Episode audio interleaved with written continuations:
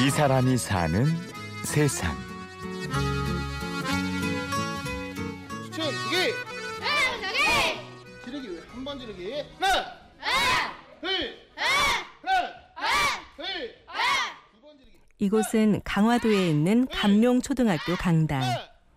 오전 7시부터 태권도부 아이들이 연습을 하고 있습니다. 오후에는 아이들 학원 시간은 또 공부도 또 빠지면 안 되기 때문에 오전에 7시부터 운동을 혹독하게 좀 하고 있죠. 지금 중학교 올라가서도 이제 선수 생활을 하려고 하는 친구들이 있기 때문에 또 연습을 해서 전국대회나 이런 데 나가서 이제 메달을 따야 되니까 그런 쪽으로 이제 쭉 열심히 연습하고 있죠. 아이들을 지도하고 있는 사람은 33살의 김종철 코치. 종철 씨는 선수 생활과 지도자 생활까지 합하면 무려 27년 동안 태권도를 해왔습니다. 5살에 시작해 초중 고등학교를 거쳐 대학교까지 태권도 특기생으로 선수 생활을 하면서 꿈을 키워나갔죠. 중학교 1학년 때부터 이제 전문적으로 이제 태권도부 선수 생활 특기생활을 하면서 뭐 시합 나가서 뭐 메달을 딸 때도 있었고 또 고등학교 때도 이제 전국 메달을 따고 이제 훈련해서 이제 용인대학교 를 이제 들어가게 됐습니다. 시드니 올림픽에 정식 종목으로 처음 채택을 됐을 때 아 제가 올림픽을 나가겠다는 생각을 갖고 운동을 했습니다. 어려운 집안 환경에 작은 키로 신체 조건도 불리했지만 종철 씨는 누구보다 열심히 수련을 해나갔는데요. 하지만 가장 자신감 넘쳤던 고등부 시절 부상으로 큰 고비를 맞게 되었습니다. 시합을 뛰다가 발등이 한번 부러졌었었고 발등이 부러진 것 때문에 이제 계속 시합을 뛸 때 이제 또 다치면 안 되는데 하고 이제 겁이 많이 났습니다. 이제 또 다칠까봐 피하고 게임도 진 것도 있고 또 그런 것 때문에 또 많이 혼나고 이제 운동을 이제 거의 포기한다는 생각을 좀 갖고 있었죠.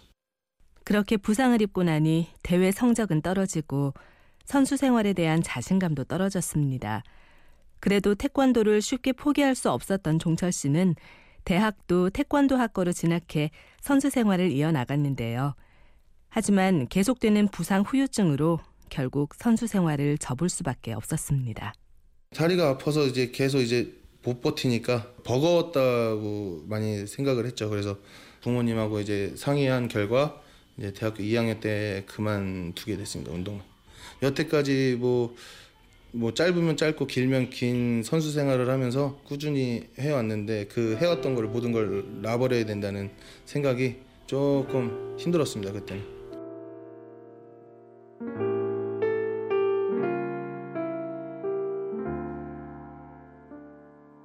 21살.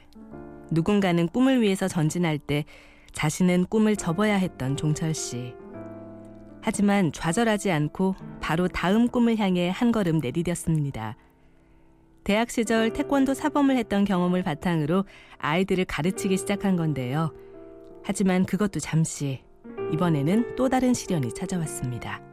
다리가 좀 저려왔습니다. 그래서 저려왔는데 그냥 아 괜찮겠지 하고 있어 있었는데 그 다음 날 일어나니까 다리가 안 움직이는 겁니다. 그래서 꼬집어 보고 다 했는데 마비 증상이 이제 왔었는데 어 큰일 났구나. 그 전까지만 해도 진짜 나, 어? 뛰면 뛰고 발차면 발차고 다 했던, 했었는데 휠체어를 타고 댕기면 어떡하나 그런 생각을 많이 했습니다. 하반신 마비에서 다시 걷기까지 꼬박 1년 반이 걸렸습니다. 재활 치료를 꾸준히 한 덕분에 다행히 걷고 생활하는 데는 지장이 없을 만큼 회복이 되었고 종철 씨는 태권도 학원에서 다시 지도자 생활을 하게 되었는데요.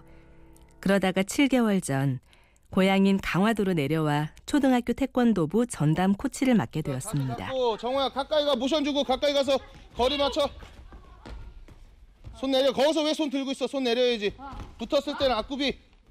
그렇지. 이제 7개월밖에 되지 않았지만 종철 씨는 인천시 대회에서 6명 중에 4명을 입상시키고 종합 3위의 좋은 성과를 거두었습니다. 하지만 지도자 생활도 사실 쉽진 않다고 하는데요. 전문적으로 이제 요즘 추세가 운동을 안 시키려고 합니다. 꼭 공부, 공부, 공부 이런 식으로 이제 가는 방향이 또 있는 것 같습니다. 아이들은 진짜 재능이 있는데 아 너는 공부 쪽으로 가야 돼 아니면 다른 쪽으로 가야 돼뭐 축구로 가야 돼뭐 이런 쪽으로 이제 방향을 많이 트시죠. 태권도 같은 경우는 또 격투기의 일종인데 뭐 하다가 뭐 손가락도 뭐 부러질 수도 있는 거고 팔도 부러질 수도 있는데.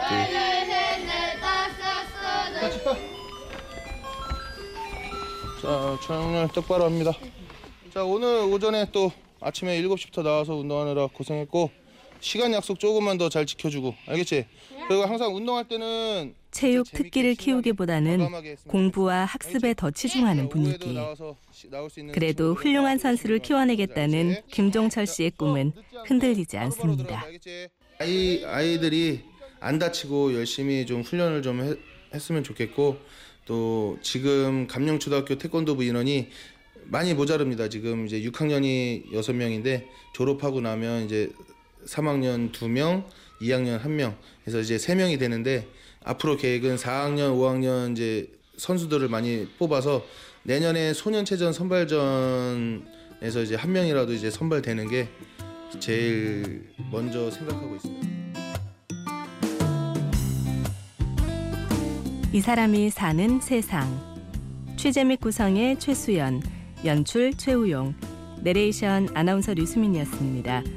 오디오 다큐멘터리 이 사람이 사는 세상은 스마트폰과 컴퓨터에서 팟캐스트를 통해 다시 들을 수 있고요. 저는 내일 오전 11시 50분에 찾아오겠습니다. 고맙습니다.